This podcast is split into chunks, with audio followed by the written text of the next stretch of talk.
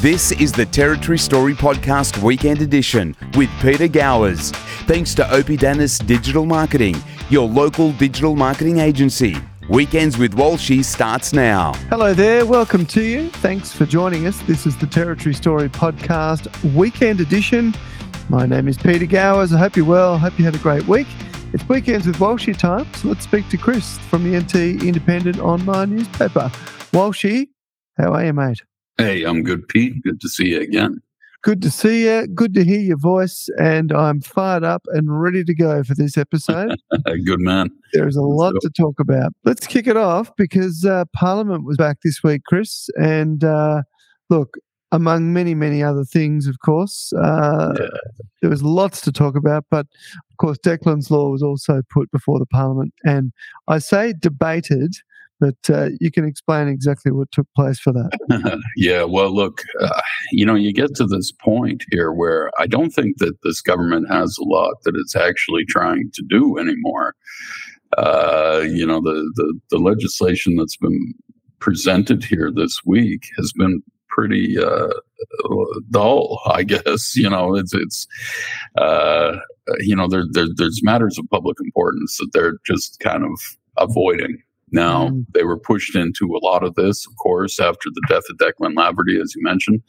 Uh, so they, you know, brought forward all kinds of different, uh, a suite of measures, as they would like to say, uh, to address, you know, knife crime and, and, and violence like this uh, in, in an effort, I guess, to, to prevent it or keep the community safe. And of course, the only reason this happened was that Declan Laverty was stabbed to death and also that you you had thousands of people uh, marching on Parliament House to tell them mm. we don't like what you're doing and you need to do more. And of course, Labor locked themselves in their office. Is at that time uh, we're afraid to, to to confront the public, an angry mob, as it were. Uh, that wasn't all that angry, just saying we want our children to be safe. We want to be safe. I heard Lia Finocchiaro say today uh, in Parliament that you know we're living in a place where parents have their children sleeping in their bed or in their room because they're so afraid of their safety that that that the thought of having them just down the hall yeah. uh, is too much. And it's so true. And when you think about that, like just that statement kind of stuck with me out of everything that's been said. But that is so very true. And after your your home's invaded, uh, you know, and, and how far this stuff goes, yeah, that's um, a pretty sobering thought that we live in a place like that where children can't even sleep in their own bedrooms at night. Yeah, it sure is. And when when you sort of collate all of the information and if you want to call it evidence that has been put before us in the last couple of years, and look, you've only got to pick up the NT Independent, have a read, or any of the other news publications in the NT right now, some and some national publications, you you have extraordinary things happening mm. on a daily. You, it's sort of, sort of like a perfect calamity you've got extraordinary things happening in regard to crime. Um, you know, I, I, think of the dental surgery that had, you know, these random kids in there doing things yeah. uh, the last couple of days. You, you hear constantly about, you know, people with weapons trying to take cars from people forcibly. From moms, young moms with their yeah. babies, putting their babies in a car when when you hear about all of those things and and you know they're just two examples but this stuff happens every day in you know multiple places around the NT but then coupled with the fact that you hear about uh, and, and again to stress no fault of their own but you constantly hear about the time it takes for police to get to crimes or to answer the phone or to attend things. It's sort of like this perfect storm. And yeah. it, it, it's it's sounding more and more like a third world country mm. and less and less like the any part of this country that, that we should all be enjoying safely. Yeah, and and yet this government doesn't seem to be tackling this with the urgency in which the public expects. And, yeah, correct. you know, and we'll get into some issues here to show why the government does what they do and why they say things like, we're working really hard on this. It's mm-hmm. generational change. You know, it's these kind of deflections that they yep. use repeatedly that people just get sick of and they're, they're tired of that. They want to see results and want to be able to go to the shops. Yep. They want to be able to put their child in the car without, you know, two teenagers coming up with knives and threatening them. Yeah. Yeah. And this um this little uh, you know statement of generational change. Um, I, I loved when we had Warren Mundine on the podcast. He just shot that down in flames and said, "Listen, that is just utter crap. The stuff needs to start now. Yep. It, need, it needs needed to start yesterday. But there's none of this generational change, as in, oh, the next generation will fix it. That's not yeah. going to happen. It's getting worse, not better. Yeah, yeah, and, and and and that's just what this government goes back to, and we'll get into that a little bit more, where we can see clear examples of that, right? Where mm this, these are meaningless statements, and we'll, we'll get into that in a bit. But back to Parliament, look, the the week was dominated by crime issues. Now, whether Labor wanted that or not, uh, that's what happened, and the CLP was good at prosecuting them publicly this week on that. Now, uh, some of that was, yeah, the knife stuff, which we'll get into, but uh, just kicking off on that Tuesday morning back in Parliament, the this uh, petition signed by 26,000 people mm. calling on the government to do more. Uh, the so-called Declan's Law, which had a nine-point plan here of things, including funding police uh, better, uh, uh, a whole swath of, of issues that have raised. Some have been addressed, you know, some haven't been, and it was it was remarkable to see that finally a petition, like we said, I think it was only the second petition in since this government was elected in 2016 that's actually proceeded to a debate in Parliament. Mm. Like that's remarkable. There there've been many. Uh, and especially this one with 26,000 people on it. So they they determined that okay, we will do this now. They the, the CLP were caught off guard, I guess, on Tuesday morning Fyles got up and said, we're going to debate this, but we're going to limit it to 10 minutes everybody who gets up who wants to talk on it only has 10 minutes to talk about this. And then we got to get on to other more important things such as uh, some sort of food bill and NTCAT legislation. Slight amendments to NTCAT uh, yeah which was pointed out by Lia Finocchiaro. And and look the CLP fought that. They won, went to a vote to, to get more time. Labor used their numbers shut that down. So it was yep. 10 minutes that everybody had it, yeah, you, you could just tell that labor. I mean, yeah, you know, we'll get into that, I guess, here in a sec with what with what Turner said because that was very interesting coming from a guy who joined the Labor Party because he shares those labor values, and we've talked about this a lot, Pete. How far this this particular government has strayed from its core labor values yeah. under Gunner First and now under Fyles. Uh, they're not recognizable as a labor party anymore.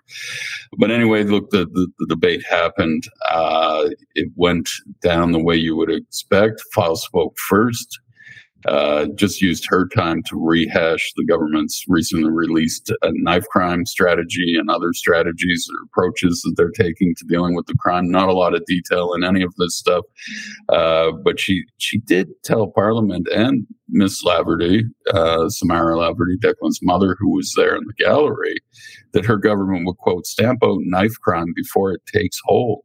Oh, so she she going back in time or? Yeah that's well, I, I, I couldn't believe that she had said that. I thought that and then of course that she and her team continued to quote work hard.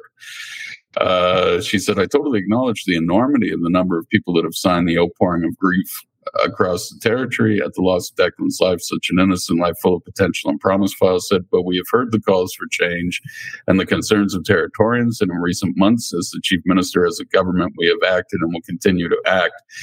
Now, some of that involved those weapons. Remember, the bail laws weren't being changed. The weapons uh, yeah. offenses as well. Like it was, they were laughed at because they weren't taking those makeshift weapons seriously and the yeah, presumption yeah. against bail yeah. uh, and the bail laws, right? So, um, and increased police powers. So she she pointed to all those things, saying, "Look, we've done this well, but they really haven't. If you go yes. and look at the track record." Uh, so Lia Finocchiaro gets up and she said, Look, you, you failed to even speak for the full 10 minutes. We only get 10 minutes each. You couldn't even get through that 10 minutes. She said, That's that's showing a, a lack of respect, how little respect and care you have for the people who have fought this fight and fought it for so long. Yeah. People who signed the petition, people who signed up, who, who attended parliament and those protests. Uh, and then she got into that. This is, and for the people in the gallery, do you know why we're rushing the debate today? And she talks about the food amendment legislation bill, civil and, and administrative tribunal. That's why this government doesn't have time to deal with your single biggest issue because they're busy doing nothing to improve the lives of Territorians. So when she was doing taking done taking a few shots of file, she said, "Look, I'm going to use the rest of my time, and I suggest you don't cut me off, Chief Minister, if I go long here. But I'm going to read a statement prepared by Samara Laverty, mm. and and that was an emotional uh, statement. That was, you know, a speech, uh, a letter. It was." Um, yeah, I, I, think that everybody who paid attention to that and what Samara was saying was touched by that and moved by that. And and you know, in some of that, she says, "I made a promise to Declan. I first made this promise to him when I came to Darwin to bring my boy home. I was allowed to see him at the morgue." Miss Laverty wrote in the statement, as I sat on the other side of the window and looked at his face, a face that had several injuries and was so unbelievably pale, I promised him I would fight for him. I didn't know then what that fight would look like, but I promised him with all my heart and soul that I would fight with everything I had for him. I go to sleep with so much pain in my chest. All I have is memories, photos, and videos, and so, so much love. Uh, she says, All that has been cruelly ripped away from me. The offender was alleged to be out on bail for a previous offense with an edged weapon. That is the reform we seek. Nothing will ever stop these offenses from happening when someone is determined to do harm. But what we can do is mitigate that. Don't let people who have already shown a significant disregard for human life out to hurt anyone else. Mm uh, yeah, the, the, the, the, whole place was moved by that. Um, many MLAs, of course, except for some labor people who decided, including the chief minister, that she didn't need to hear this. She doesn't want to get uh, involved. Mm. And you remember that, that Samara had said that she's never really discussed it with Fyles uh, as a mother, mother to mother type of thing. Yep. Where she said, look, I need some empathy from you. You know, do you have children? And Fyles wouldn't even say if she had children, which she yeah. does. But, you know, she just doesn't want to get emotionally involved this is a political robot here, uh, uh, full strength. Um, they were seen texting, Pete, typing on computers and reading other material while Finocchiaro read out that statement. Yeah. Uh, Not the time or the place. You know, it's something I discuss with my kids regularly time and place.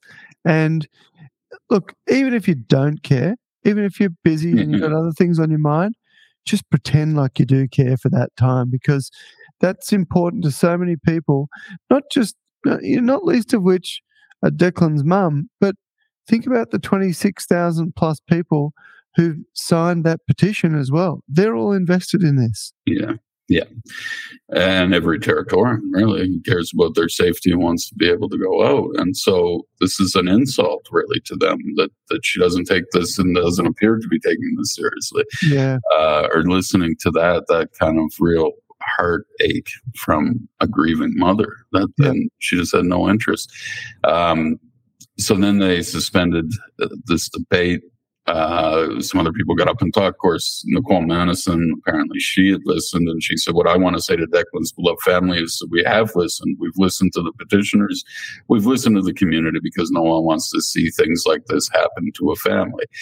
And while that's true, it's hard to say really what they're doing about that, right? So, anyway, uh, it resumed later in the afternoon, uh, approaching evening. And that's when independent MLA Mark Turner got up and and and he was listening to uh, Samara's statement. She, he said it was pal- the pain, and it was palpable. And he admonished his former colleagues for not doing enough to keep the community safe. He said it's a pain that resonates with many in the NT. Our citizens deserve better. They deserve to shop, work, and live without the overbearing shadow of fear. The Labour government went to an election promising change, promising difference. It certainly doesn't feel that way at the moment from where I or the community are sitting, and nobody's correcting us. Indeed, when we watch what happens with the current government leadership, we see you laughing at us. And that has been the hardest pill to swallow by a long shot. He said, um, uh, the opposition leader read the statement from Declan's mom, and government members were on their phones highlighting their diaries and reading from their folders. What have you all turned into? How would you feel? Have you no empathy? What has happened to the Labour Party? Such strong words, and as I've said a few times recently, the elder statesman seems to be uh, making the most sense these days. And yeah, well, the fact that he had to say it though, Chris. I mean, yeah, just, yeah. It seems he sat back and watched that. He knows what it's like. I mean, he's a former cop, and also he's. I think I heard him on ABC today when I was just driving home, and he was saying that um, uh, that he had to leave Parliament because some people broke into his, some kids had broken into his office or something, and security had called him, so he had to go. And this guy's like out on the street most nights, actually driving around Palmerston, yeah. making sure the community's safe, doing his own patrol with security guards and on his own. Yeah. Um, and and then that's just the place we we live in now, where it just doesn't seem like Labor's taking this seriously enough. Yeah, yeah. And I've got to say, um, I, I mention the community pages a lot, but they're a great resource to sort of get a feel for what's going on and yeah. getting the pulse of the town. And uh, I did see, I was a few days ago, there was someone, you know, in trouble in his electorate, and he was straight on there. What can I do? Where are you? What's your address? You know, how can I help? And yeah. you know, I, I, don't I don't see any other politicians doing that. I see some of them justifying their existence and tell them telling everyone how they're working hard and doing a great job. yeah. But you know, like him, dislike him, or whatever, he's actually he's actually practicing what he preaches. Yeah, yeah, no, absolutely, that's true about Turner, and I think with with Fyles and Manison and the others there, the cabinet, that um, you know, we've talked about this before. You talk about generational change. You've got you've got seven years now in yeah. government. Yep. You should be producing some success stories at this point, some results, and that just is not happening. Well, I mean, it's the opposite, Chris. Seven years ago, uh, we we had a respected police force uh, doing a good job mm. with enough men and the women on the streets to be able to do their job with enough resources behind them.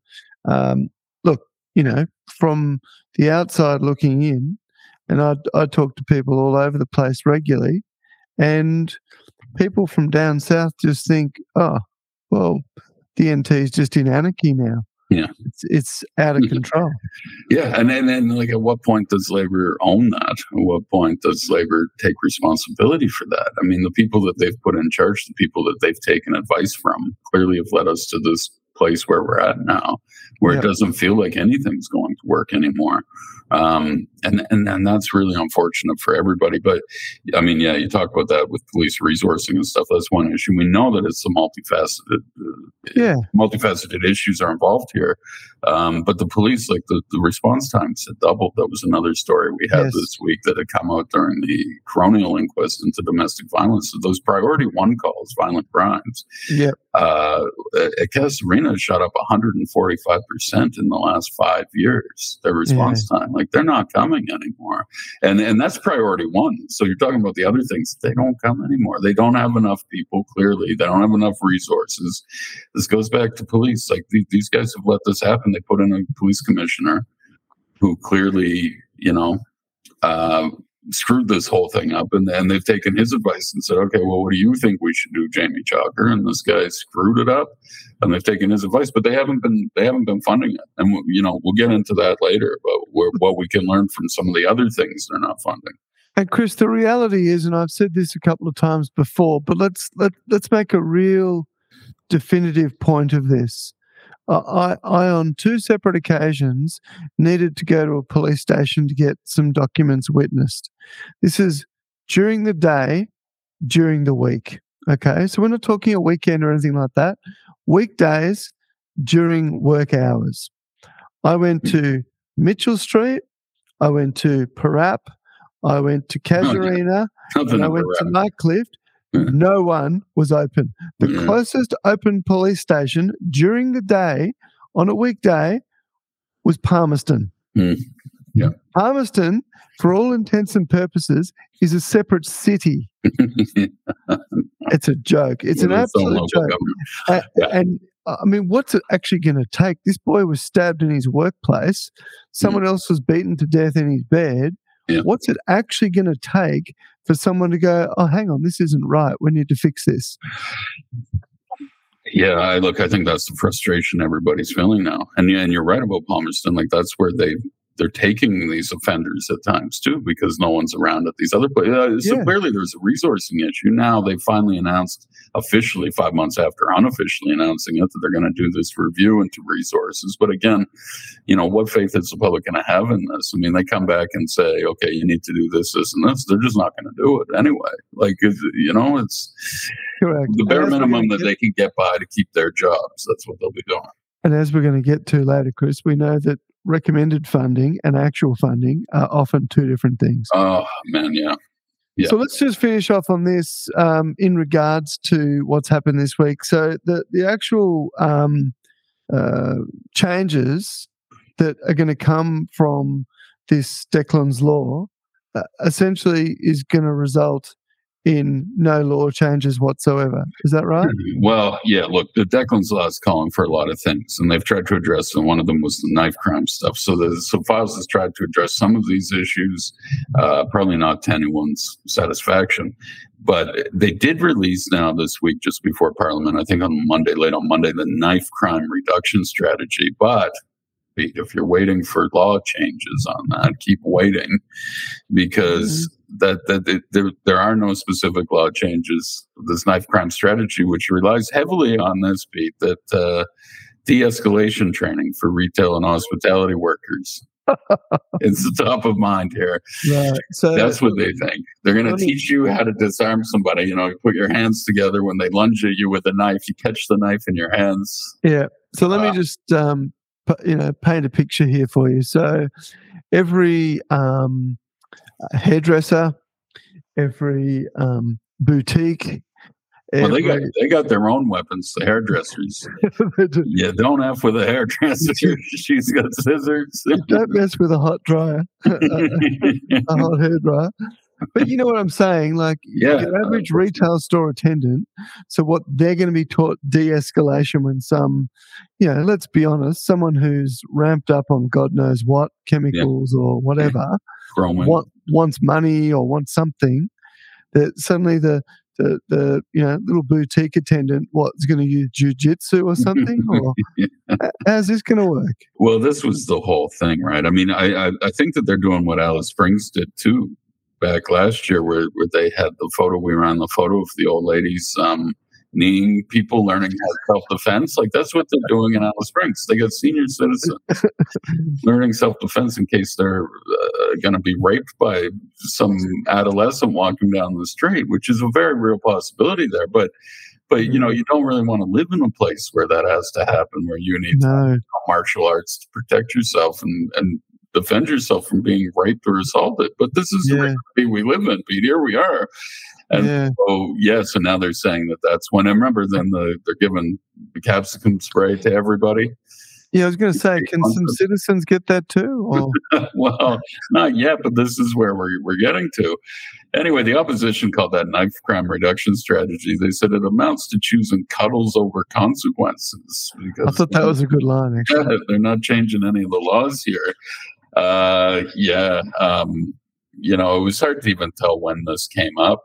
this whole knife crime strategy they kept talking about it, but it was never formally announced anywhere. Yeah, Uh, so, but you know, they know that the pressure's on them, so they say, okay, we're going to do this. Now, I think they followed Turner's lead. Turner at the time talked about the Glaswegian model out of Scotland and what they've done, and then they were like, yeah, okay, this is a good idea. So Turner gave them the idea, and they've got their experts on board. Though they never tell us who the experts are. And this whole other thing has come up where they said that in violent crimes, and this is what their report is, just deflecting responsibility again. Five percent, they said, of all violent crimes involve knives. Only five percent. Now, Yep. what about edged weapon speed? I mean, people would question those figures. Five percent. That sounds ridiculous. How many people? How many fatalities have happened? What's the percentage with that? But they're saying knives. Remember, the police slash Department of Chief Minister like to use the edged weapon yeah. saying knife.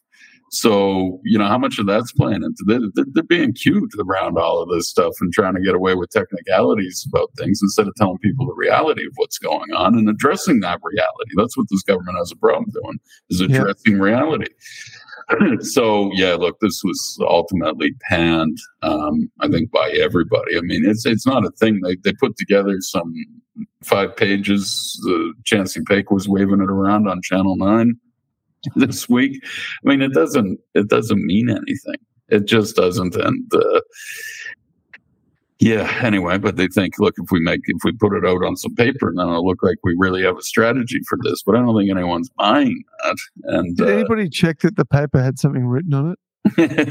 yeah, I think there were some images you could see, and they're probably cut and pasted from somewhere else. A couple of pie charts here and there. yeah, yeah. Look, uh, there there was nothing here that that was even worth um, getting into. Um, it was just, yeah, it was just them deflecting. Um, yeah, de-escalation training for retail and hospitality workers, uh, which had already been announced anyway, as well as the police's plan to detect and prevent knife crime in public places by wanding. You know, this stuff was all brought up. It was the stuff we've already heard about before. It was all part of the knife crime strategy. So, yeah, um, yeah the, just uh, it was a week in Parliament. Yeah, I guess the sum up of, of, of frustrations boiling over and still no answers and no action seeming to be taken, no real action. Yeah. It wouldn't have surprised me if you'd said that uh, the government have proposed to reduce the knife crime and edged weapon crime. They've instructed all retail stores to uh, stock less kitchen utensils to uh, reduce the rate. You know, like Kmart have been ordered to not stock as many knives and forks as they had previously. Well, that would be, yeah, that would be a real thing. That'd be something, wouldn't it? Yeah, because yeah. we know that's where they're getting some of these weapons from stores and shops. So, no doubt. Yeah, yeah. no doubt. Yeah, unfortunately, um, you know, you, you've mentioned a few times about sort of the final dying days of government and, and how there's yes. a, a sort of a look and a feel to them. This has got every look and feel to that in as much as we're out of ideas mm-hmm. and we're not even going to bother trying anymore. Yeah, absolutely. Absolutely, Pete. And yeah, that's where we're at. That's what we've seen this week. And then it gets worse.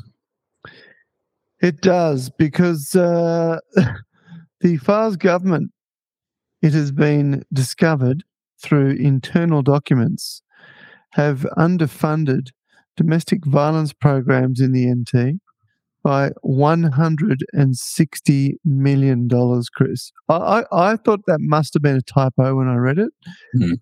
But let, us talk about this. This is unfathomable. It, re- it really is, Pete. And since we ran this story, we've been getting calls from a lot of um, people who work in that sphere to help victims of domestic violence. And they're saying, my God, thank you for doing that story. We knew this, but the public did not know this. This is not getting out.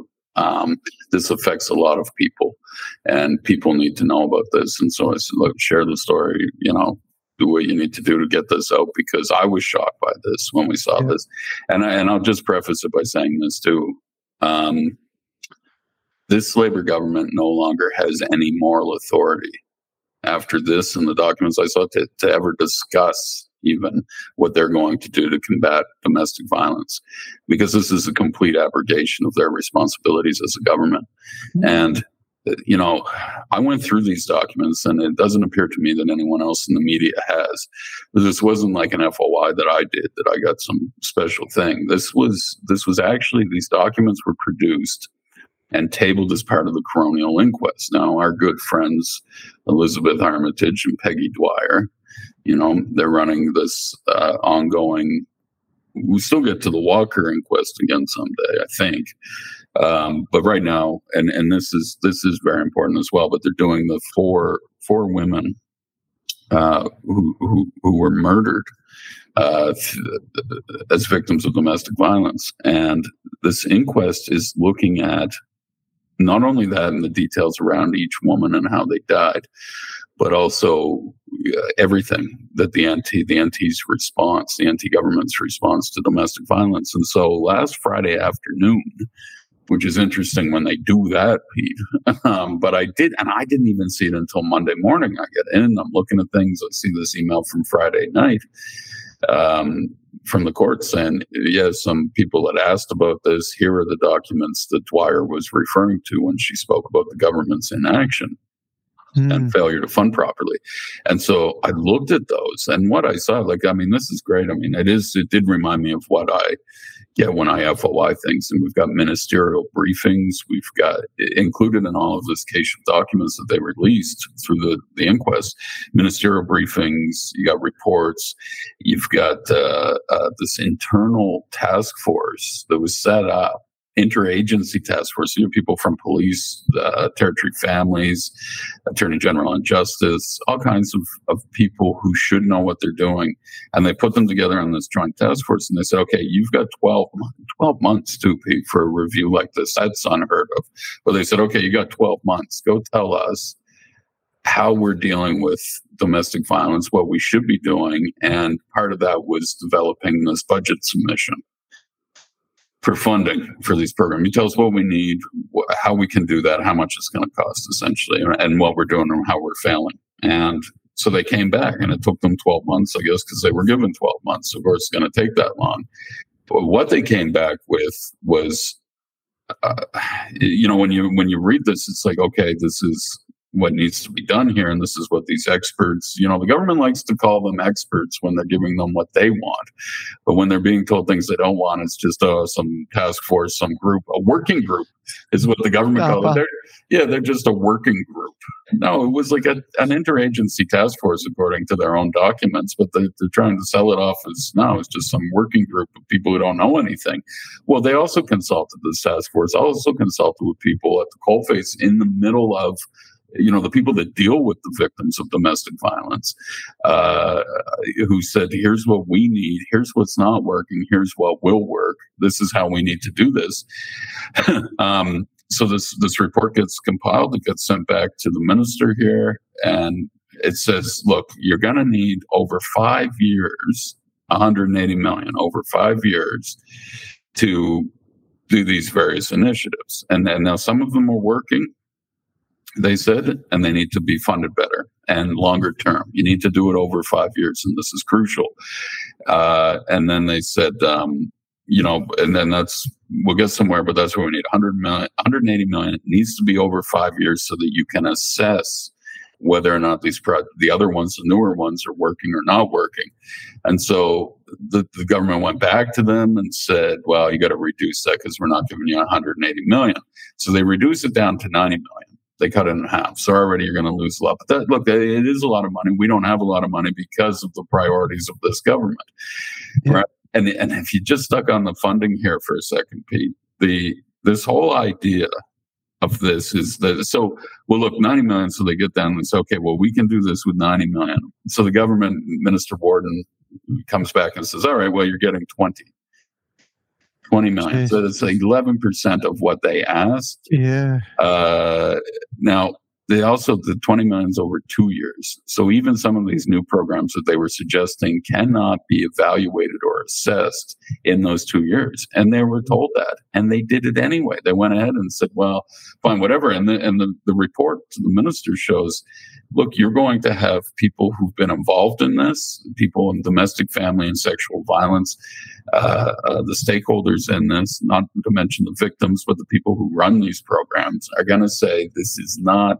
what we need. This is not the long term commitment. Right. And so they turn around. Uh, they said it's likely to cause serious concern from stakeholders due to the short term nature of the funding and that it, quote, might be perceived from those involved in the development and consultation process as insufficient commitment. Now, another report that was tabled in these documents uh, stated that failure to address these service gaps that have been identified and continuing inconsistent policies, which is what they have now. They have no total, you know, whole whole of government approach to this. So continuing inconsistent policies and not addressing the service gaps will result or could result in quote serious harm or death. We've seen that. We've wow. seen that already. Now, some of these programs, and I'll get into the bigger overall issue here later, but some of these programs are very interesting that they've just slashed the funding on. They, they were told, do this. Some of these are working. Um, yeah, they just didn't. Uh, some of these, well, first, I guess we should say that they're told, she's told this that this is robust evaluation of these initiatives and impact of interventions overall is not feasible within two years of allocated funding. But she funds it for two years anyway. And they say look you know you've got the inquest coming up. This this is going to come up in this and whatever we don't care. Maybe it will maybe it won't. Maybe nobody will report on it i think that's really what they're thinking. That's what they're and then yeah and they forgot the independent exists. So these briefing documents though warned Kate Worden, who is the minister for uh, domestic family uh, and sexual violence prevention. Uh, she was warned in these briefing documents okay, you're really screwing this up by not funding this properly and only doing it for two years. You're not going to be able to even go back and say that you've assessed things properly. Mm. And they said, okay, well, you're going to do that. And then you know that what you should tell the public, right? They had this here's how you spin it. Uh, tell the public that uh, addressing domestic violence, quote, requires long term commitment and generational change. And suggests also, too, that it's preventable when, quote, we put the safety of women and children at the center. Wow. and so you go back, I went back and I found this, those exact lines were used in an April government press release. And similar phrases were used just this week. So the day that we ran this story, I'm sure some people were thinking, how the hell did you do that so quickly? Because they just announced phase two or action plan two of this. But I'd already been reviewing all of these documents that had come out in the inquest, all these secret government documents that showed this. They use similar lines in the thing that they put out yesterday in this announcement. Like this is all meant to control and to spin the public on what they're doing and saying we're working hard. This requires generational change. That phrase comes up again. Yeah. And, but they're telling her in this, just say that. If you're not going to fund things properly, just tell the public that, and that'll take some of the heat off. This is the advice that that they're given and they take the advice. That's the thing that, that infuriates me more than anything is that a minister who actually wants to see change and things happen doesn't say sorry that's not good enough. We've got to do better. We like you guys yeah. advisors. You need we need to do this. I got to go into cabinet and fight for this. And you know when you have somebody and, and let's say the Worden may very well have wanted that 90 million or even 180 million. she couldn't persuade her cabinet colleagues to give that to her. Um, but look, you've got a, an emotionally uh, repressed or distant chief minister who, who, who who won't even listen to a grieving mother's comments. So why would she care? I mean, she out of my, out of sight, out of mind. She doesn't want to hear about women being murdered by their partners uh, in domestic, in horrific domestic violence incidents because then she might feel obligated to do something about it. And it's better to just have it as figures on the page and say, yeah, you're not getting 180 million. We need 12 million for uh, for grandstand, you know, and then we need this many. Oh, oh, here was one of the best ones we put in the story. 10 million to give to NT airports who already have their own money so they can attract flights, more flights around yeah. the territory right? Now, this was done on the same day that they had announced some domestic violence stuff. And uh, I remember we did the story, and the Fyles said, here's 10 million for the airports to get flights. The, the, the federal government can fund urgently and then called on them to urgently fund domestic violence things. And this is what the, this government always goes back to. And they say, we need the feds to come in here. We need them to fund this domestic violence stuff. But Pete, if you remember what we talked about a few weeks ago with the uh, school funding stuff, yes, there was this guy who said, "But okay, the federal government should give them money." But on this condition that they watch that, that the NT government meets its commitments, its funding commitments to the same thing. So what the NT government does, and we've seen this in everything, is they'll say, okay, here's the deal on this, let's say school education funding. We're going to commit to this. Uh, but that's not going to be enough. So we need more from the feds here to come in. Now, when they get that money, they then pull the money back that they had previously committed. And we've seen this. This is going yeah. on. And then this money goes into other things. It funds whatever they want. This Tiger Brennan overpass, which, by the way, is getting so big and out of hand when I see that. And that's like $160 million. Well, right there, we did not need that. And that would have funded these domestic violence programs to, to, to save people's lives. But I look at that thing now, the way they're building it when I go to work and I have to take a detour around because I used to go down that road. Yep. Like, I'm not even going to use it. I'm going to continue this old detour down Hidden Valley Road. Yep. Probably going to be quicker than me waiting for all the lights that they put in. like, this is. Yeah the priorities of this government are so out of whack. And, and you can see it no more clearly than in this when we get to see behind the scenes, when we see the advice that's offered, when we see that these experts come together and say, here's what's needed, and they fund 11% of what is needed because they've got their own projects. Look, they're more worried about reelection right now than they are about a woman being murdered by her husband. Mm. you know, this this is really what it all comes down to. Um, the, these programs, I just want to tell you some of these programs and what we could see here. And it did was kind of a lot to get through here um, while we're reading all this, but it actually had it, people. Like it had, here's what should be funded and here's what you've actually funded. Yes. And we never get to see this stuff. So I thought I got to take the time here to do this. Um, so some of these uh, domestic violence programs facing the funding shortfalls included what was called an Aboriginal community-led domestic fa- family sexual violence prevention program that aimed to fund prevention initiatives designed and delivered by Aboriginal communities. Now, this sounds important. It sounds like this yeah. needs to be going on here. Yep. Uh, it was reduced. They said, okay, 3.85 million over five years. Instead, uh, Worden and the Fyles government said, we'll give you 700 grand over two years and with no, and we won't commit to evaluating that program's effectiveness. Right. So now you're wow. throwing money at things. Like, yeah. I mean, this, That's this is, literally throwing money at it yeah. with no no. outcome expectation yeah. whatsoever. So, people will get this money, and then you know the auditor general will go, and this will come out in a report sometime that all this grant that was given to this group to run this was yeah. never overseen. Its effectiveness and, and and whether it was being done efficiently or for the best interests of Territorians, because they're just like, well, take two years and seven hundred grand instead of three point eight million over five years. But by doing it over the five years, it meant that they could go in and assess and yeah. make sure that these KPIs were being met.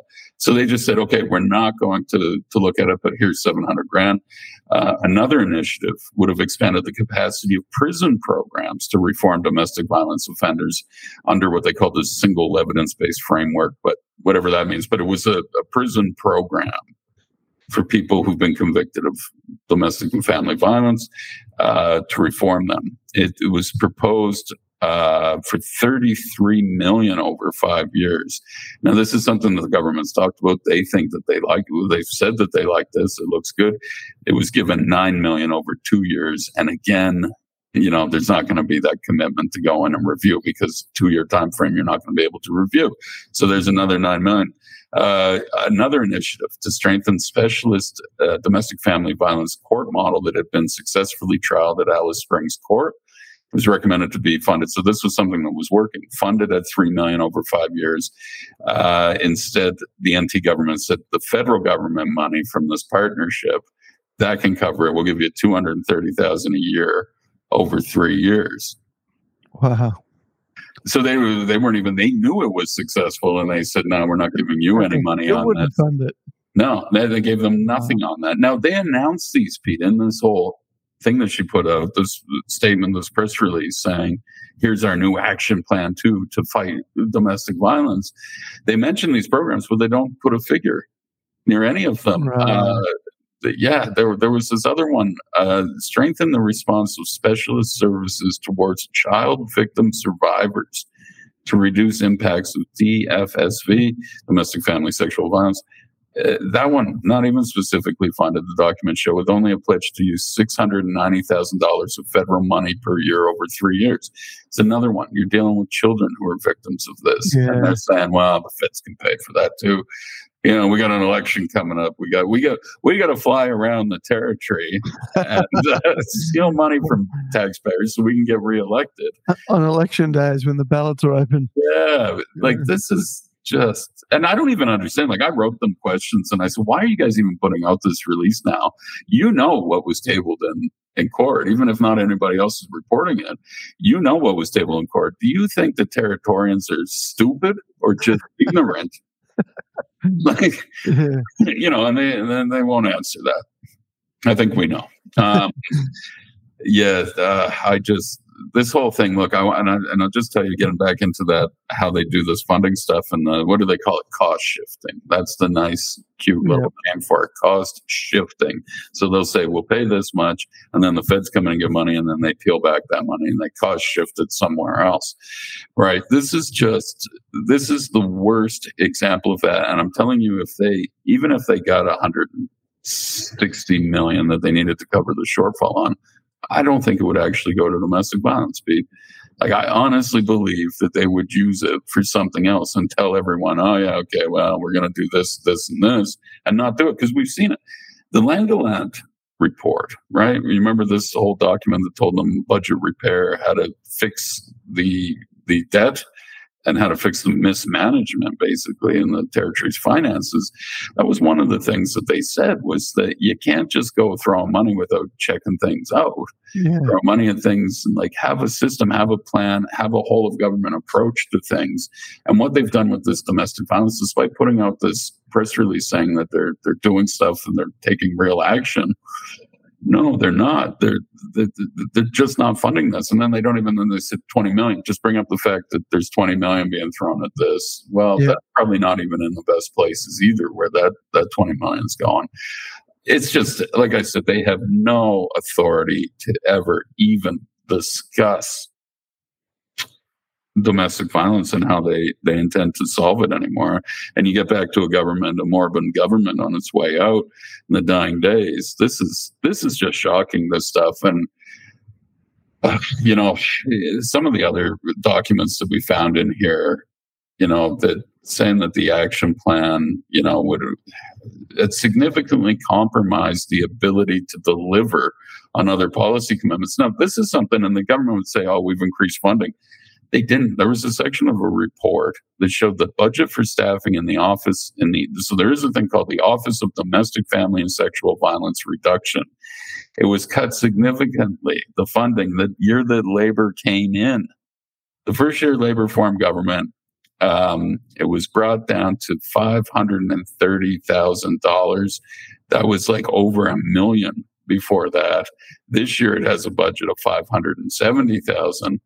Uh, this is all uh, like that. That just shows you right there what their commitment is to this. They're defunding that. Yeah. Other things they're not going to meet the necessary funding, but this one they're cutting funding. They're they're actually cutting funding to domestic violence stuff here.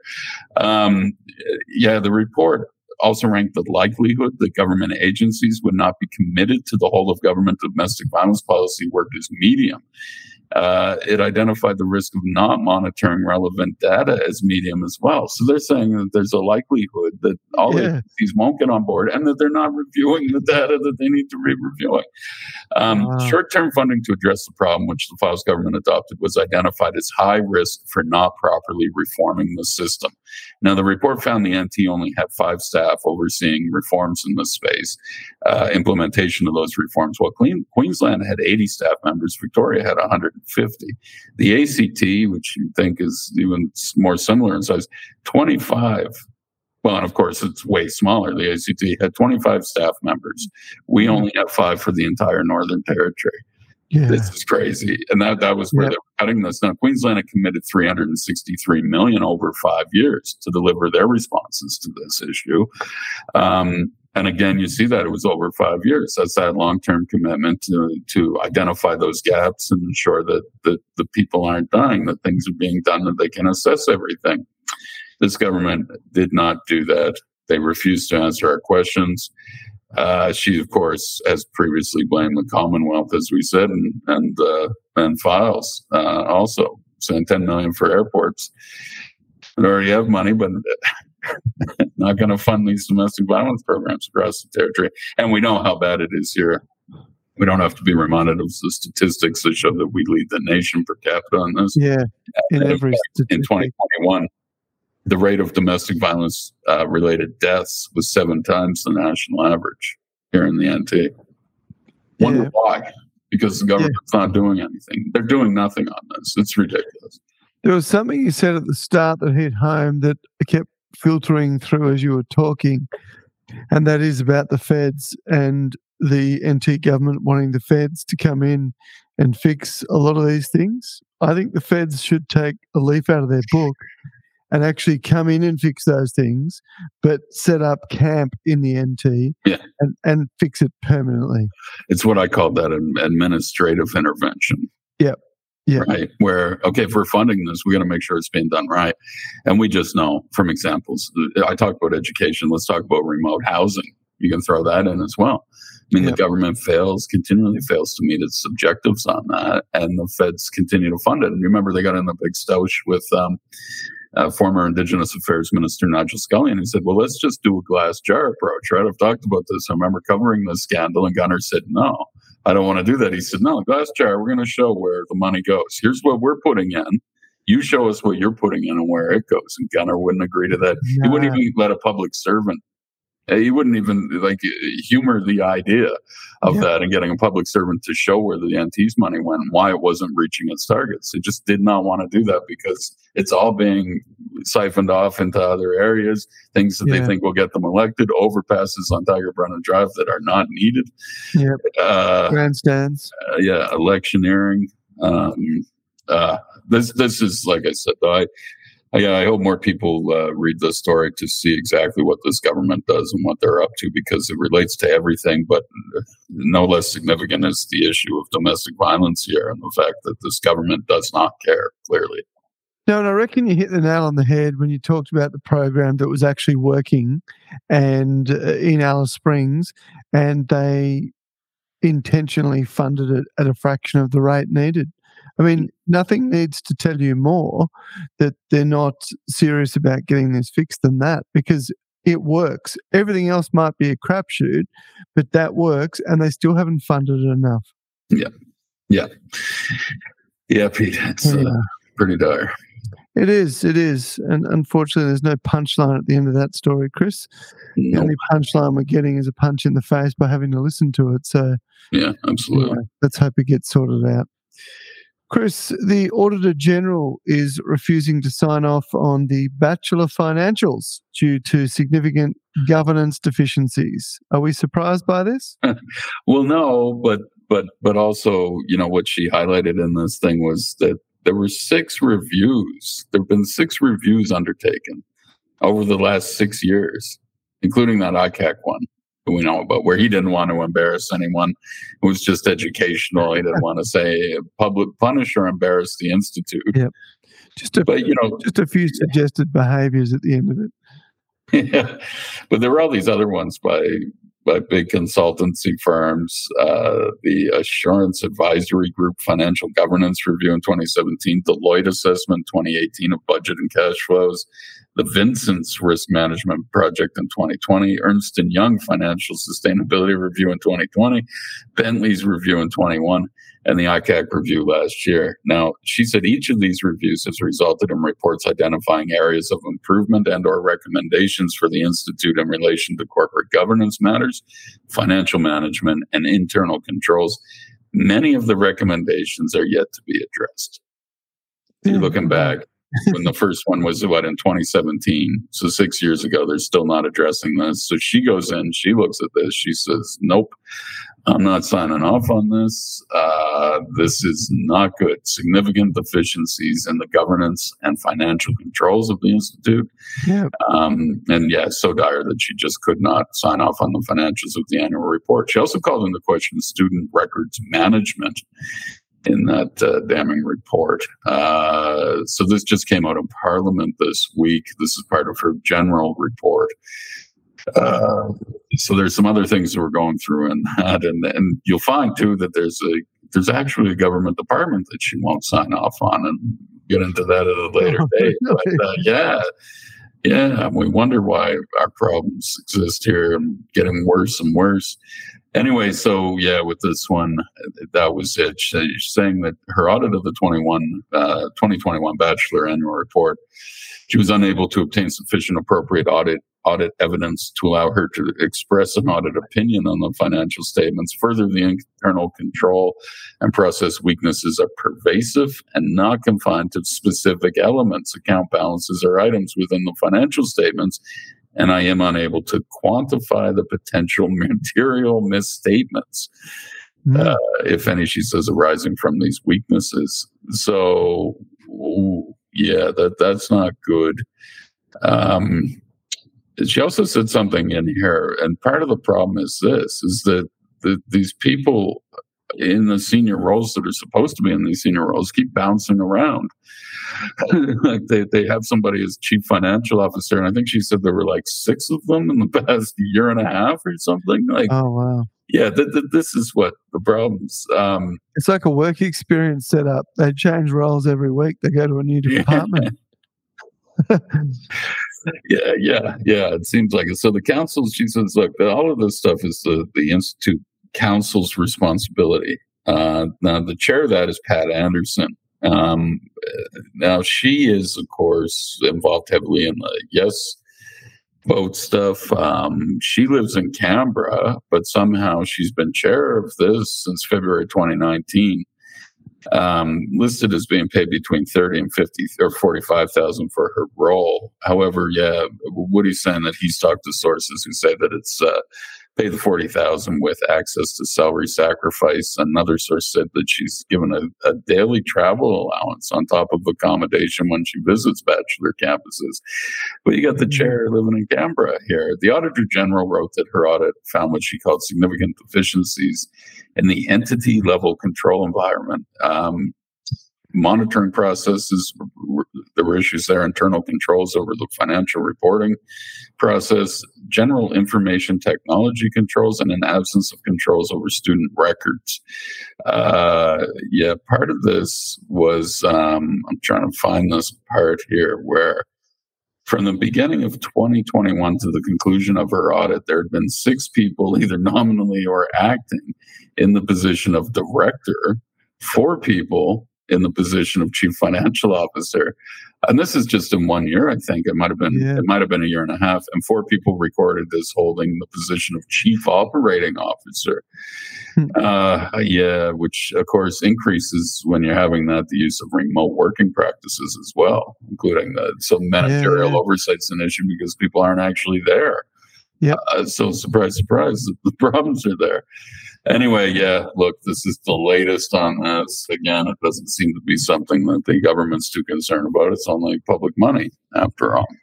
Was anybody uh, acting officially in the role of art curator for the uh, Batchelor Institute? yeah, we, I know what you're getting at. we haven't. Uh, we haven't got any update on that yet. haven't tracked down those pieces yet.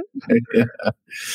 No, and I and I hope somebody is looking at it. Um, yeah, I hope so. Yeah, no, this is um, yeah, what, what's been allowed to go on there. I mean, it's not even meeting its national training accreditation obligations. Like yeah, this is, and the other allegations that are still out there. Um, yeah, about the mismanagement and bullying, nepotism, executive contracts not being valid, uh, like all of this stuff, stolen equipment, spending more money on executives than instructors, employed on qualified staff, could not provide student numbers per qualification awarded. Like this is stuff that's pretty big, mm. and how you're allowing this to continue to operate.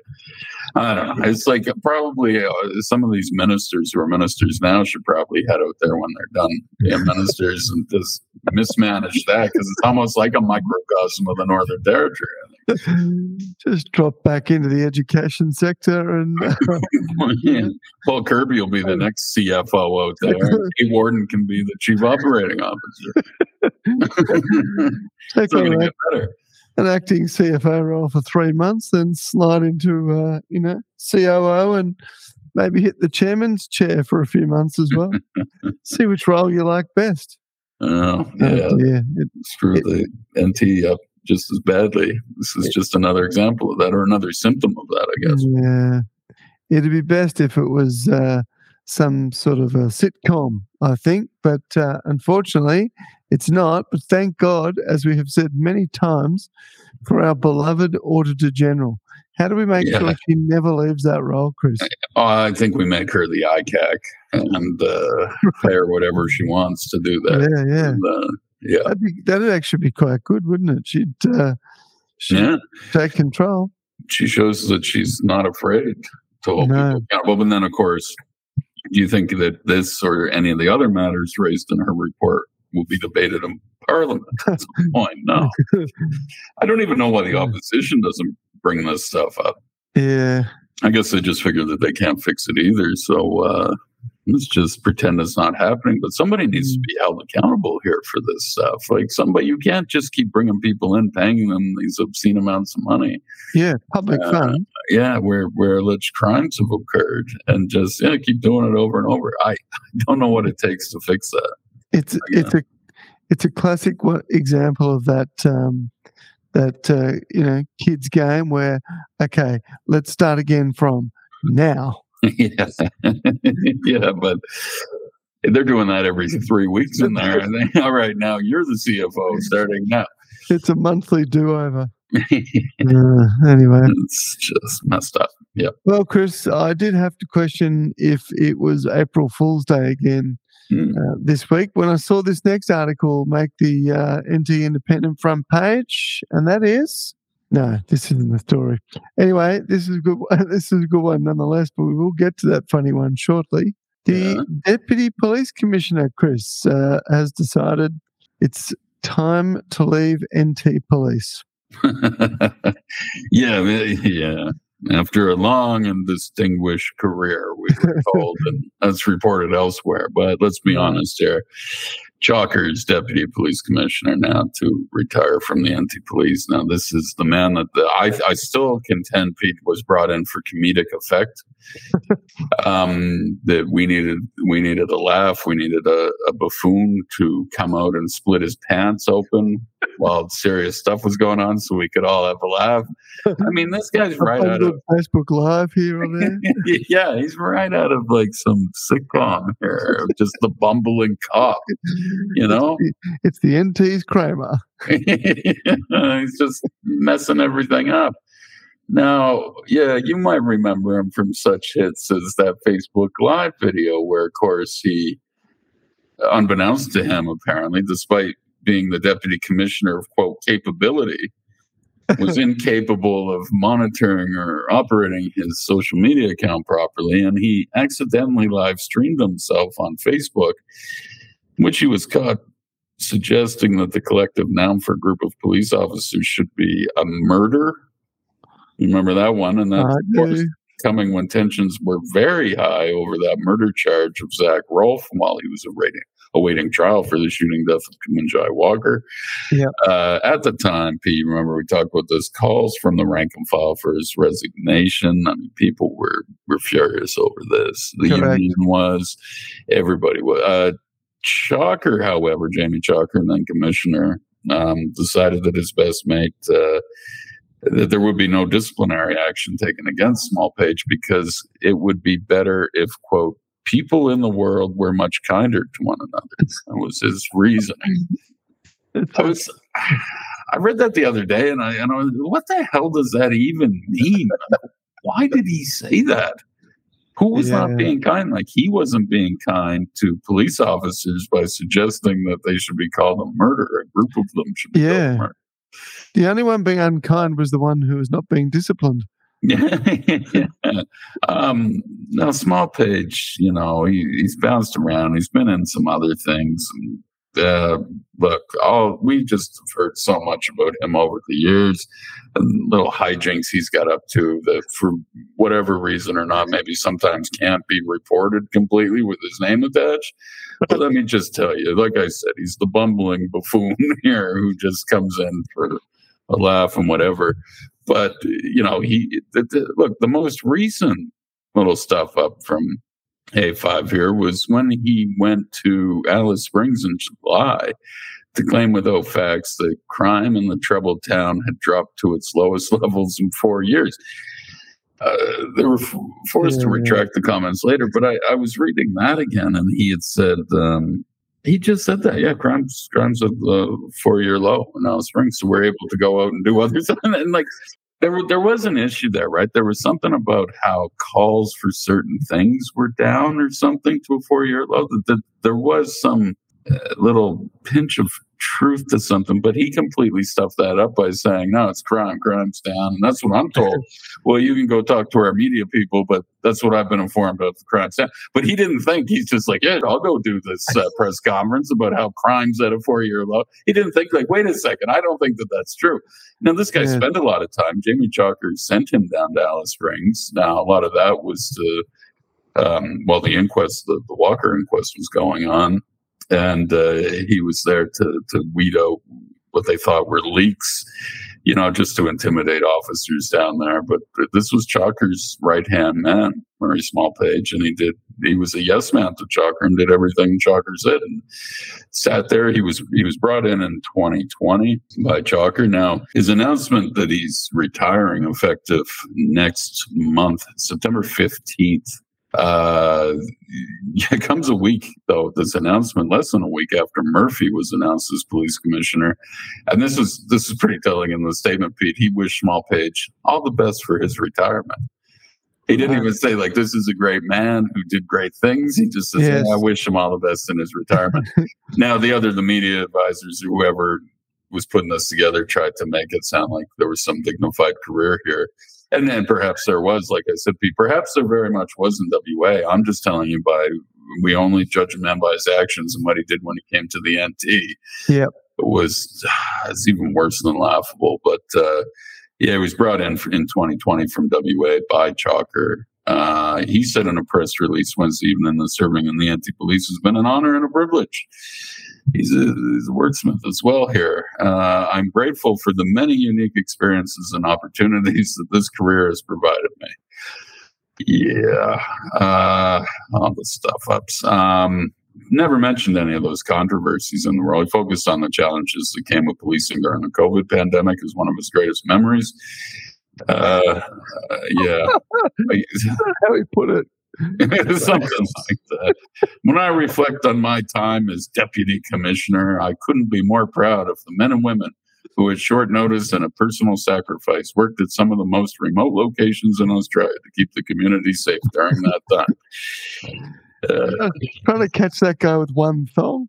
yeah, trying to get over the border.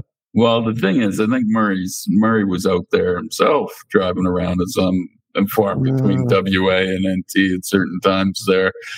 Uh, yeah, not really much of a surprise though, given that Murphy's come in and he's definitely Chalker's guy. He's now there.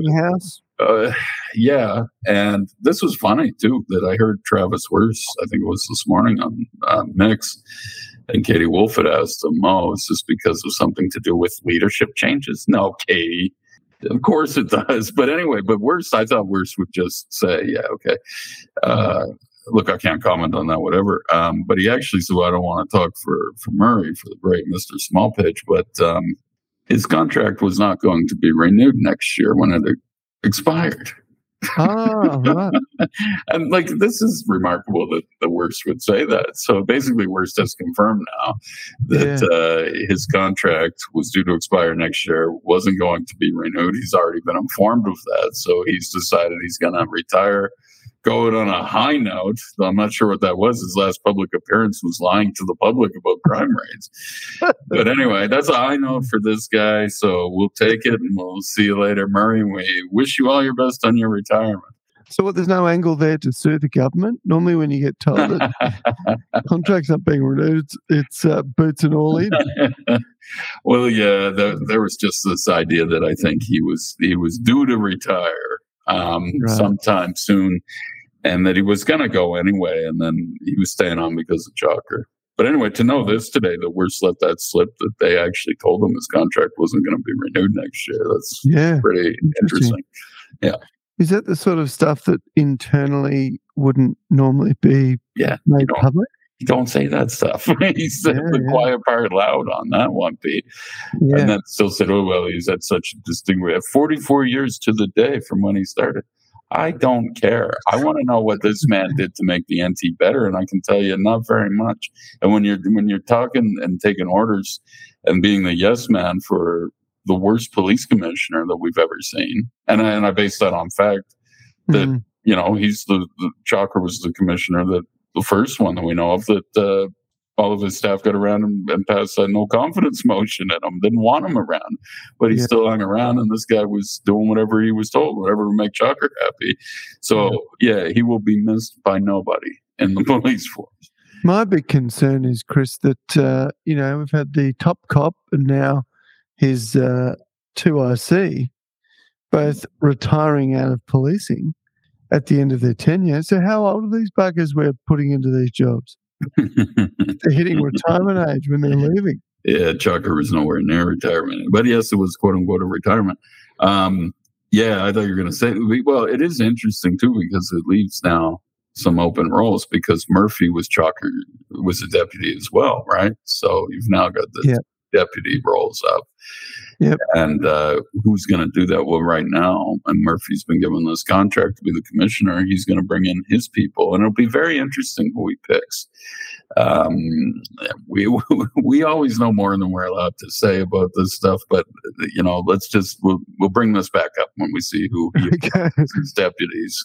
We'll see who the official announcements are made about, then we can uh, dissect. Yeah, yeah, and see Sounds what what what the reasoning would be behind it. And I'll tell you, it's probably not going to be in the best interest of the territory. Right. Yeah.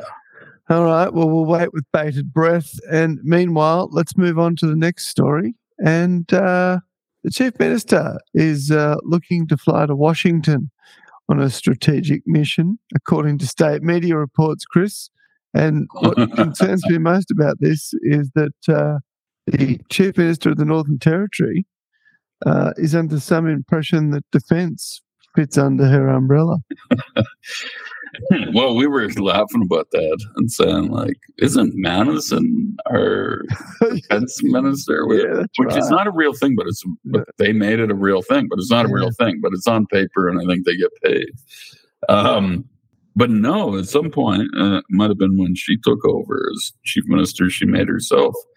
Honest to God, Pete, if you Google that, Fyles uh, at the Legislative Assembly, it'll come up that she's the Minister for Defense. Right. okay. That is not a That is not a territory thing, thing. no. No. And so, anyway, so And the look, Fed should be ringing up and saying, you are not to call yourself that. You are to remove that title, Yeah. and we will sue you if you don't. well, yeah, and then to use it to just, I mean, look, you you you, read this story. Some other people read this story. Now, what I Hmm. had to do with this story was take it from the state media, and that being Yeah, the yeah. News. And you know, I know of no other way to describe them when they've done what they've done here, which is clearly be given. They've been given information from Fyles' office. They've not sought or applied any journalistic rigor to that. They've repeated it verbatim. They asked no questions. Uh, in fact, it appears that they changed it to the point of um, of making it more glowing or more supportive of this trip. At one point, they said that it was vital that this trip that she's planning to Washington is vital. uh, would see the chief minister meet with quote key U.S. federal government decision makers to advance the territory's role in supporting U.S. defense training initiatives under the Australian United States alliance in the NT. Again, like, Wow. like you said, like she's got no authority, and then it's called the Australian United States Alliance, not the Northern Territory United States Alliance. um, uh, yeah. So look, I, you've read the story though, like I was saying, and what I think when when you come away from that, you're like, wait a second, they got no reason to be going to Washington. No. This is just what it is. It's a junket. It's to at last hurrah, perhaps. You know, twelve months out, she's going to want to be back. The, the, you know, with the campaign and doing things here and uh, whatever her strategy is there. But this seems like, look, and then we had sources telling us that this isn't the the Washington thing isn't the only place she's going to go. She's going to go to. They're trying to set up Hawaii and Las Vegas as key destinations. I believe there's a good swell due around Hawaii area, so it makes sense. yeah. Look, and, and, the other thing was was defense. They said and uh, critical minerals. Okay. So that's another thing that they want to have discussions about. Though Manison is most definitely the minister for industry and mining, uh, who would know the most about that. Uh, but she's not going to be on this trip. And uh, anyway, and then there was something else about uh, emergency response or something that she's going to go and brag to Hawaii or Wes about how great our emergency response is to things. There, there, was a bushfire around the house a few weeks ago, so she's going to brag about that, despite the fact their whole island burnt down. Yeah, well, exactly, and to, to go there, uh, yeah, just and don't. I believe they also put out a thing recently saying, Yes, "Please do don't. not come here." Yeah, don't. And uh, yeah, I think Oprah even got chastised for wanting to go there Yeah. with cameras and do this. But Fyles will do it anyway. She doesn't care. Uh, anyway, the, the the whole thing is just it's nonsense. This trip, and the fact that they didn't put out a release about it. Right, this was the thing that I found most alarming is that they just gave it to state media, the NT News. The NT News just ran it verbatim and then added things in. Uh, and I Mm. thought this is so weird because years ago they actually did pledge to to put out releases for any ministerial travel in advance, as well as a cost estimate of that. Yep. Now, uh, even the NT News didn't even ask them about, well, what do you think this is going to cost? And really, why are you doing? Who are you meeting with? Yeah. That's the other one. Like, who do you actually have? Now, we're told they got nothing. They got nobody to meet with. Now, this is how we know that the government's rattled as well, Pete, is that they then on Sunday they put out a release. So we ran this story on Friday and we had to get it from the NT News, but we sent them questions like proper journalistic questions that you would ask uh, uh, a public official before they go away on a taxpayer funded uh, junket, and they didn't respond to us. So we had to take this from the state media. But the, this idea that that that this is part of something that this is is necessary it's just completely ridiculous so saturday morning though they did put out a release right Yep. they said okay this is where we're going. So we updated the story and said okay well the government finally released a statement on saturday morning about the trip using similar phrases to those reported in the nt news costs who was traveling and who the chief minister is meeting with were not released. Now that is ridiculous to me, but they put that out Saturday morning anyway. And then Sunday morning, and I don't know if they're rattled by this story that we ran or what. Like, I think the feedback that they probably would have received from the public is you do not need to go on this trip. This is a complete Yeah. waste of taxpayer money. But Sunday morning, I, I still cannot decipher what this release means, Pete. And I'll try and pull it up here, but it says U.S. Congressman um, impressed with what he sees in the top end. and it's like, Uh oh. what is this? Uh, it was something about activities that he's seen. So this Republican guy shows up. Uh, yeah, U.S. congressman impressed by activity in top end. Been down Mitchell Street on Saturday night. and then she says it starts the NT government is strengthening defense ties with the U.S. This week, the chief minister met with Representative Brad Wenstrup, who was visiting Darwin on a U.S. State Department organized congressional delegation. The congressman was accompanied by Commander of the U.S. Navy and, and RAF Base Air Commodore Sandy Turner.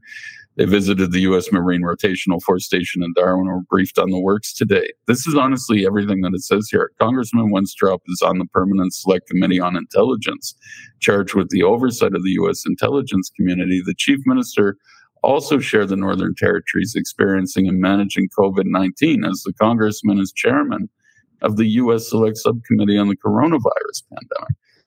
Why is that a media release, a, a news release from the government? I have, unless they're trying to justify this trip even more, right? By saying, now, Yeah, yeah.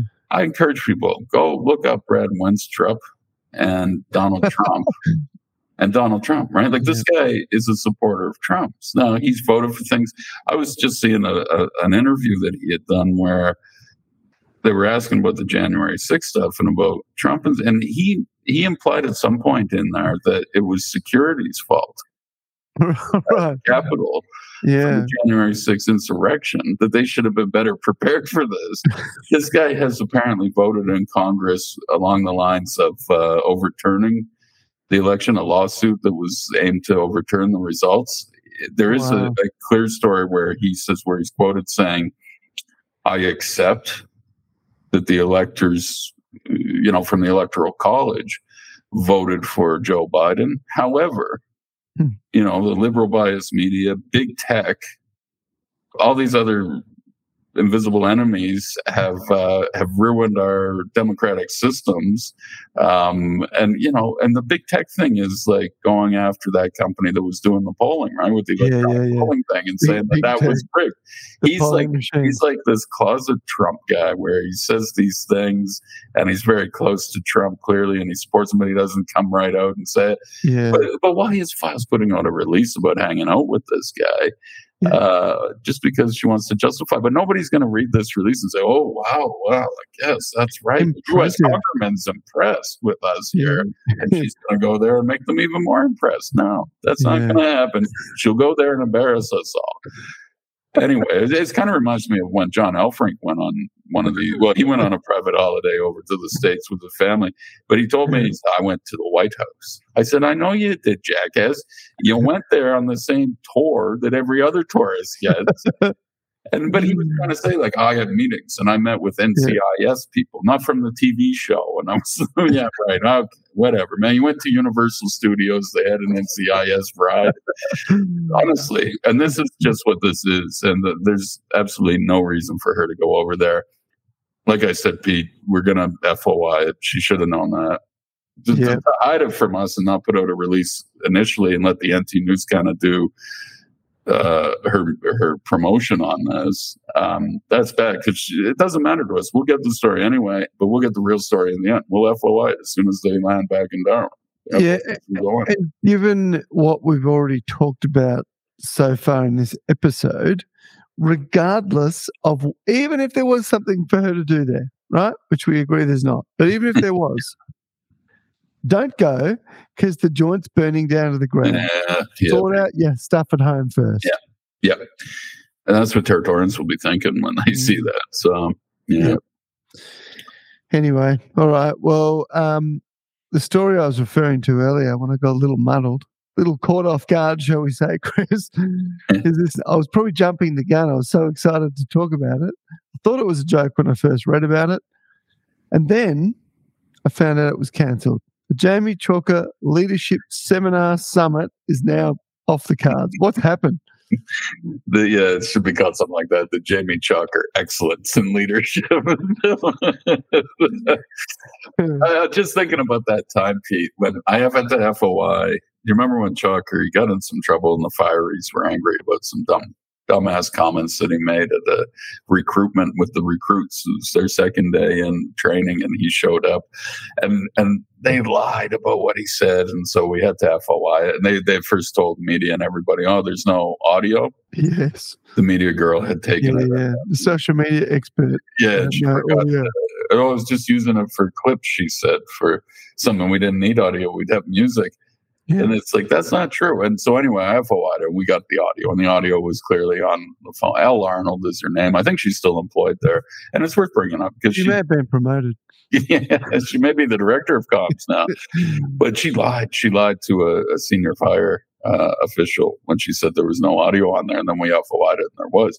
And what the audio showed was at one point, this is how I, I picture this leadership seminar going down.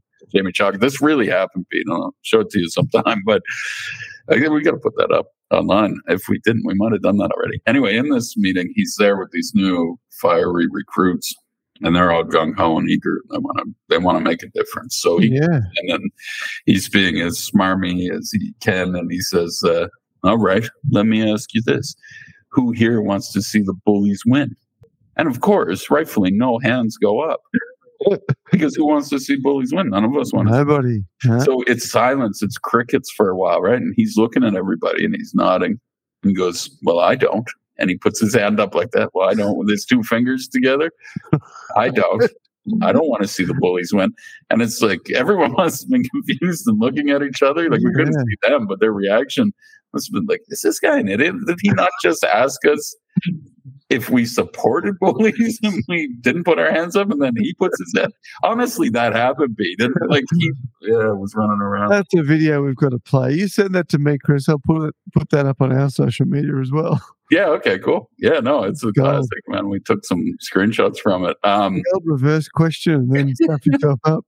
and it was like you know that year when he gave that that crazy rambling speech after the uh, Rolfe verdict after the not Yeah. guilty verdict where he failed to mention anything of importance or anything to do with the issue Yeah. anyway the government's seen this they saw that he's you know 80% of his staff who responded to the survey had no confidence in him but he still hung around for a year in the lobby and then uh, then they try to sack him the chief minister tries to sack him. She screws that up so badly that he gets to sue the government and walk away with a reportedly seven figure uh, seven figures here some payout taxpayer funded payout. So apparently somebody in the NT government's been watching this and thought yeah, I like what he's doing here.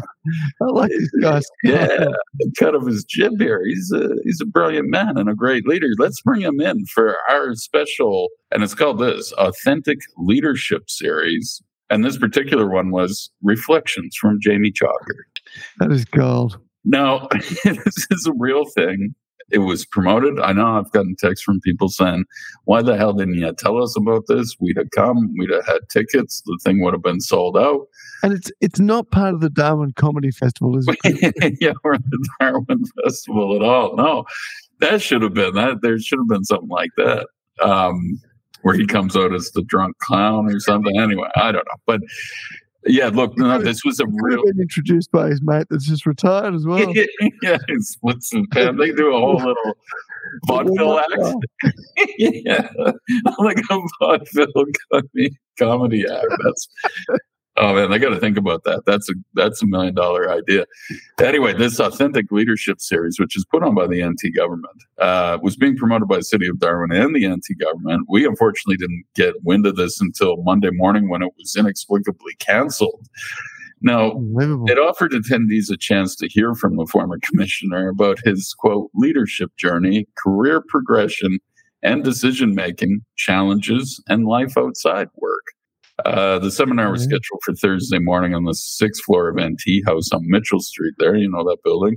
Yep. Uh, with an ad on the eventbrite.com.au website for the event featuring an NT government logo. So it appeared the tickets were free, indicating the government probably paid Chalker for his reflections. Uh, What's the seating capacity of that venue, Chris? it's a boardroom. And so we, we checked and we looked into it. And it's like a boardroom, a Department of Chief Minister boardroom. All right, so 10 seats maybe. Take the table out. yeah. And like, I guess it was open to the public, but the, the idea here is that it was for government employees, I guess, to go and learn ah. from the great wizard himself here, the, grand man on this. Now, of course, we know the history of Chalker and, and retiring after that bungled attempt and walking away with reported. Now, we don't know. I mean, there's all kinds of rumors going around, but but you know, most people will tell you that it's uh, seven figures that he walked away with. Mm, So, you know, that came after the legal action and just before he was about to file evidence and included correspondence between Fyles and Kate Worden. Sorry, Pete, I got to keep bringing that up because if that Yeah. doesn't look suspicious, right? Like Mm. that's that's just bad stuff there. That was clear something was going on in files, and then use public money to pay him off and keep him quiet. Uh, yeah, first police commissioner of that no confidence motion. Uh, they made no mention, of course, in the promotional material for this of any controversies or turmoil during Chalker's term here. He uh, Chalker restored. They wrote as part of his work. Chalker restored the agency to a true tri service with the NT Police Force, Territory Fire and Rescue Services, and NT Emergency Services operating under individual structures. Uh, yeah, fires aren't happy with that. The promo material mentioned briefly that Chalker's tenure, quote, tenure was framed by a fatal shooting in Yuendumu two days before his tenure commenced. They did mm. use the word tenure twice in that a few lines there. Switching then to he prays. So they got out of that right away. Although it's good that he's using that to, to go around and talk about his leadership, you know, something where there's still unresolved allegations related to that. Yeah. Uh, switching then to he prays for his handling of the COVID pandemic. Um, anyway, yeah. Now, the other part of this was, and you can see this, and I, I'm, I told you the other day I'd get into what my theory is that actually happened here, but when you see this, it's ridiculous. But anyway, Chalker hailed as a hero of Aboriginal Australians in promo for this seminar. Uh, they stated that that Chalker made a significant focus of servicing remote and regional communities while in the role that he drove the important agenda of improved resources for all Territorians, including those living outside major centers. Uh, his highlighted his work with Indigenous Territorians, claiming he was, quote, responsible for building connections with Aboriginal communities. Chalker oversaw the return, this is what they say, of Aboriginal liaison officers to assist with this work as part of a broader recruitment policy, including regular squads of constables of police, Aboriginal community police officers, and auxiliaries graduating from the NT Police Fire and Emergency Services College, it said. Right. So he's really playing this up that he is some sort of hero for Aboriginal people that he got more involvement of Indigenous people and police. Mm. It seemed to be his whole thing. It goes to probably motives in some people's minds of how that whole Rolfe Walker thing went down. Um, it, it's, it's, actually kind of alarming this. And, and here's what I think happened. Now, one theory is this. Uh, now, there was, a, I should just tell you this, and this. The event listing stated the public servant, a public servant named Ann Walters, had organized the seminar with other documents appearing to show Walters works for the Department of Chief Minister and Cabinet. Head public servant Frank Daly did not respond to questions, including how much taxpayers may have been charged for this seminar and if Chalker would still be paid despite the event being canceled and again why it was canceled. But mm-hmm. uh, uh, you know, there's one idea here that uh, this was all part of the settlement. Right. The is you go and you go on your little uh, tour around the world. Like he was at, at cricket in London at one point, and then he was at a Toronto Blue Jays game in Toronto, my baseball team, which he had no Big business. yeah. he, does, he should not have gotten there. Uh, he also was in San Francisco for the Giants for a baseball game with the Giants. Mm. Um, so you know, you get the sense was this part of the whole idea that yeah, Jamie, you go and uh, and and and and do this three month, four month tour of the world and come back and we'll get you on the speaking circuit around the territory.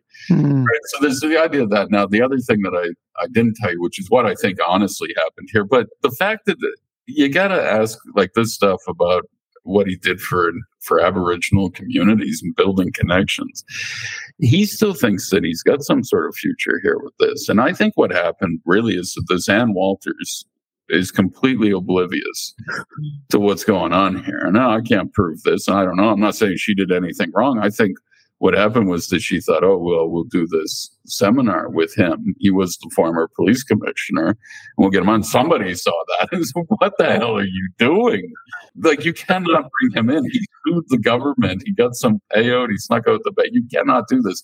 There'll be outrage if you do this and you're paying him money. Oh, well, I've already signed the contract with him, and he sent us this real nice bio that says he's yeah. things. He did great things for Aboriginal people. And I thought, oh yeah, well, he sounds like a good guest speaker. Like clearly somebody didn't know what was going on there. And I've sold out the ten tickets. So what are we going to do now? well, returning the money to everybody. Since it was free, that won't be a problem. But we're not paying Chalker either but yeah, I honestly, this is a big stuff up and it's embarrassing stuff up for the government on this because I think that is probably went down. But the Chalkers somehow thought that that was cool too. Like, oh, of course, they want me to come give a leadership. and let me talk about how I made the Aboriginal communities better. Ma, that's outrageous. But you can see this is what he's going to try and do around here. Well, I don't think he's going to be able to pull his little speaking circuit or around here he's going to have to take it somewhere else. And nobody down south will want to hear it either about this guy. So, hmm. yeah, I don't know, man. This is just sad. This is just sad. this point. I do need to ask the question though, Chris, and hopefully this doesn't uh, get lost in the fact that this is a reference to a bygone era. But is Frank Daly any uh, relation to Arthur Daly? uh, don't know that. he's yeah, Frank Daly just kind of he's been very quiet in this role after he mm. came in to replace Jodie Ryan as the head public servant. Um, it's a well-known Darwin name, but yeah, yeah, he was um, he was going to uh, send them all on integrity. Oh no, that was the person who was in the acting role. Was going to send all the CEOs on integrity courses, and we asked him about that, and he didn't want to say. But I'm sure there was no budget for it, so they couldn't do that. yeah. I don't know. Anyway, that is embarrassing for them. Uh, totally embarrassing to set this up and actually promote that you would hear Chalker talk about leadership. Anyway. Well, like I said, I, I, did think must have been an April Fool's Day thing, apart from the fact that, uh, you know, at the time when I read it, it was in August. So, but, you know, being the NT, it's possible for yeah. someone to, you know, get their August and their Aprils mixed up. yeah. Anyway, Chris, final story for this episode. This is one that I was very happy to read about, and uh, it mirrors our listening audience at Territory Story. Yeah. That is a slightly higher percentage of women fish in the NT over the men, according to a study. Who did this study? Well, that's very interesting, Pete. Who did do this? A Fisheries Research and Development Corporation. Hmm, sounds legit. yeah, I'm not sure them. Uh, it was called the Social and Economic Survey of Recreational Fishers 2018 to 21 Northern Territory report. So we found now that 32.7% of adults went fishing once a year, about 60,800 people, Territorians, I guess. Uh, yeah, released this year found 33% of territory women went fishing at least once a year. Uh, did not give that specific figure for men, only showing on a graph that they were there were slightly less men as a percentage than females. So fishing rates in the NT were higher than the Australian average of 21.4%, which you would imagine yep. as part of uh, the fun up here.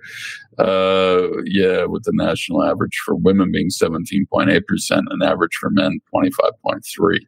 That's nationally, of course. So, so, uh, yeah, Joanne Rutt, the Amateur Fishing Association NT Projects and Administration Officer, said female fishing participation rate in the NT came as no surprise. She said, Territory women love fishing. We fish with our families, our friends, and our children. We love the challenge and the fun of fishing and the connections it brings in our relationships and to the environment, she said.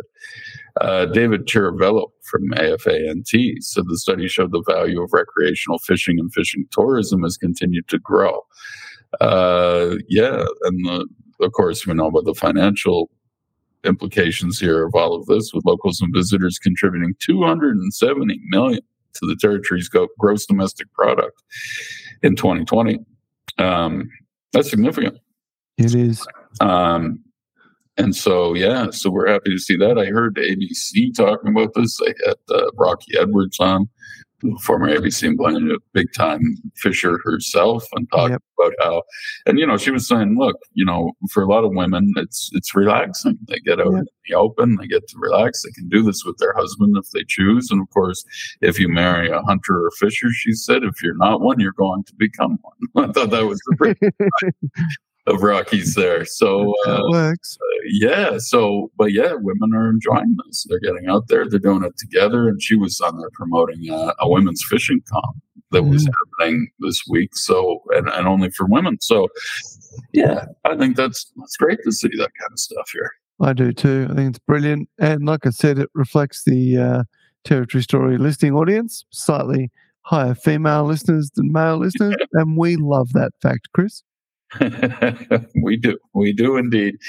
And I think somebody will explain that to you. Somebody was telling me that, a friend of the podcast was saying it's because, uh, you know, there's a certain amount of gossip that goes on with oh, you guys and women like that. And uh, yeah, that it's, um, but you get some new stuff in there as well. And you get, people holding people accountable. And she said it's really like the Real Housewives series. oh wow, that's changed my whole look on it. So it's got nothing to do with my chiseled jaw. no, so they just uh, yeah, I, I, think ultimately she said they, they find it entertaining. So um, be true. There is some gossip, and you learn and you learn something. Yeah, there's some gossip, and then it's me mm-hmm. saying people have to be held accountable or own their mistakes, and you say that from time to time as well. So yeah, yeah. Once in a while, I I try and do something serious. Tell people to you know lift their game and get better at it. we do, we do, and then yeah, and that never happens, but we just keep going on about it. Uh, we'll mention it again next week.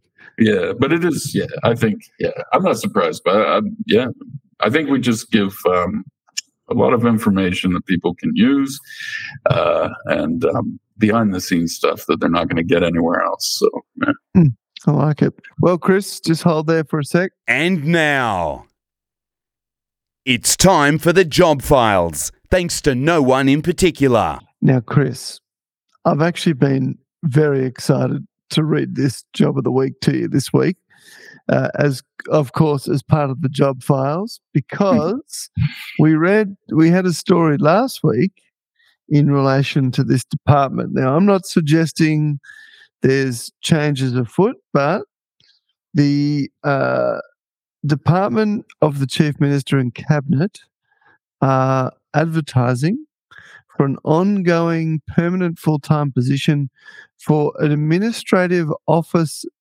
Officer 7 position hmm. at the Office of the Commissioner for Public Employment. Hmm.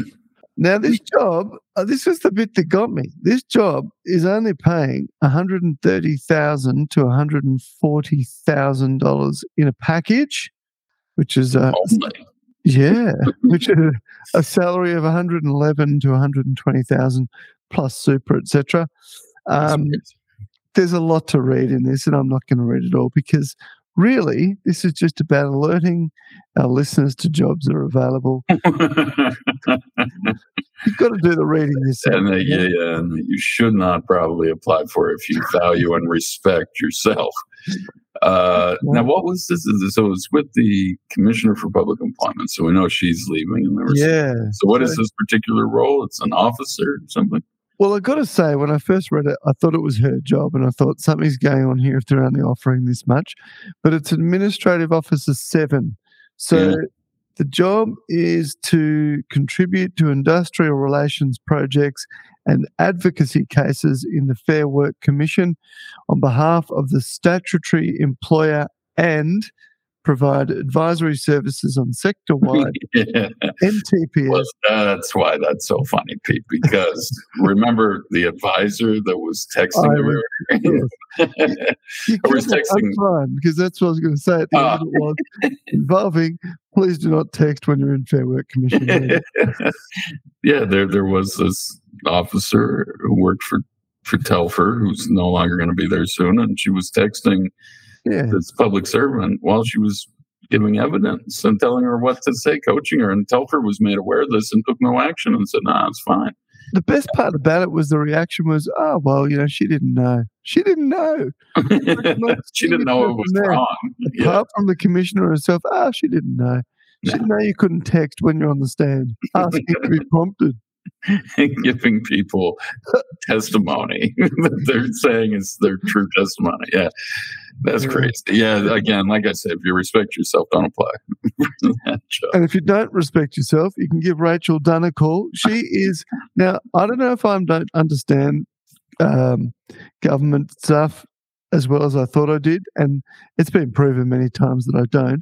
But Rachel Dunn is a senior director employee relations. Say A. If you read it, it's A slash senior. So I don't know whether the slash is not acting. Acting. ah, she's acting. I'd be acting in that role too.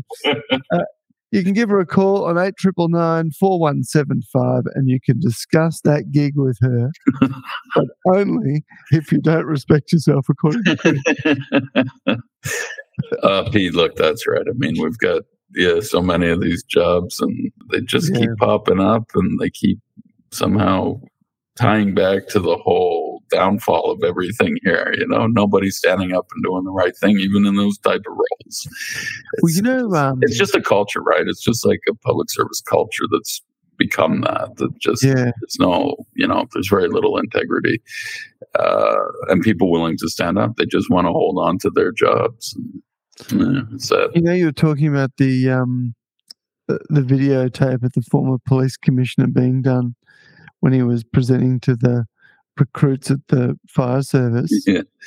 You know, I was picturing, you know, they used to talk about the, um, the journalist pools back in the day or the photographer pools. I was thinking, like, literally, you know, there's just like a pool of social media people at the government. Righto, someone's coming with. It's almost like you lasso one of them to take them. We're going to go on video the commissioner. Uh, yeah, that, that honestly, I think, is what some of their jobs are to do, or the chief Yeah. executive, whatever department they're in. And um, yeah, that, that doesn't provide any value here for anybody. It doesn't make the territory a better place, that's for sure. Anyway, Well, Chris, as always, mate, it's been a pleasure. I look forward to discussing more of the fun and frivolity with you next week. all right. Thanks, Pete. We'll see you then. That was Chris Walsh from the NT Independent Online newspaper. Weekends with Walshy back again next week on the Territory Story Podcast Weekend Edition. In the meantime, have a great week. You've been listening to the Territory Story Podcast Weekend Edition with Peter Gowers. Thanks to Oppidanus Digital Marketing, your local digital marketing agency. For more episodes, go to all your favourite podcasting platforms or head to territorystory.com.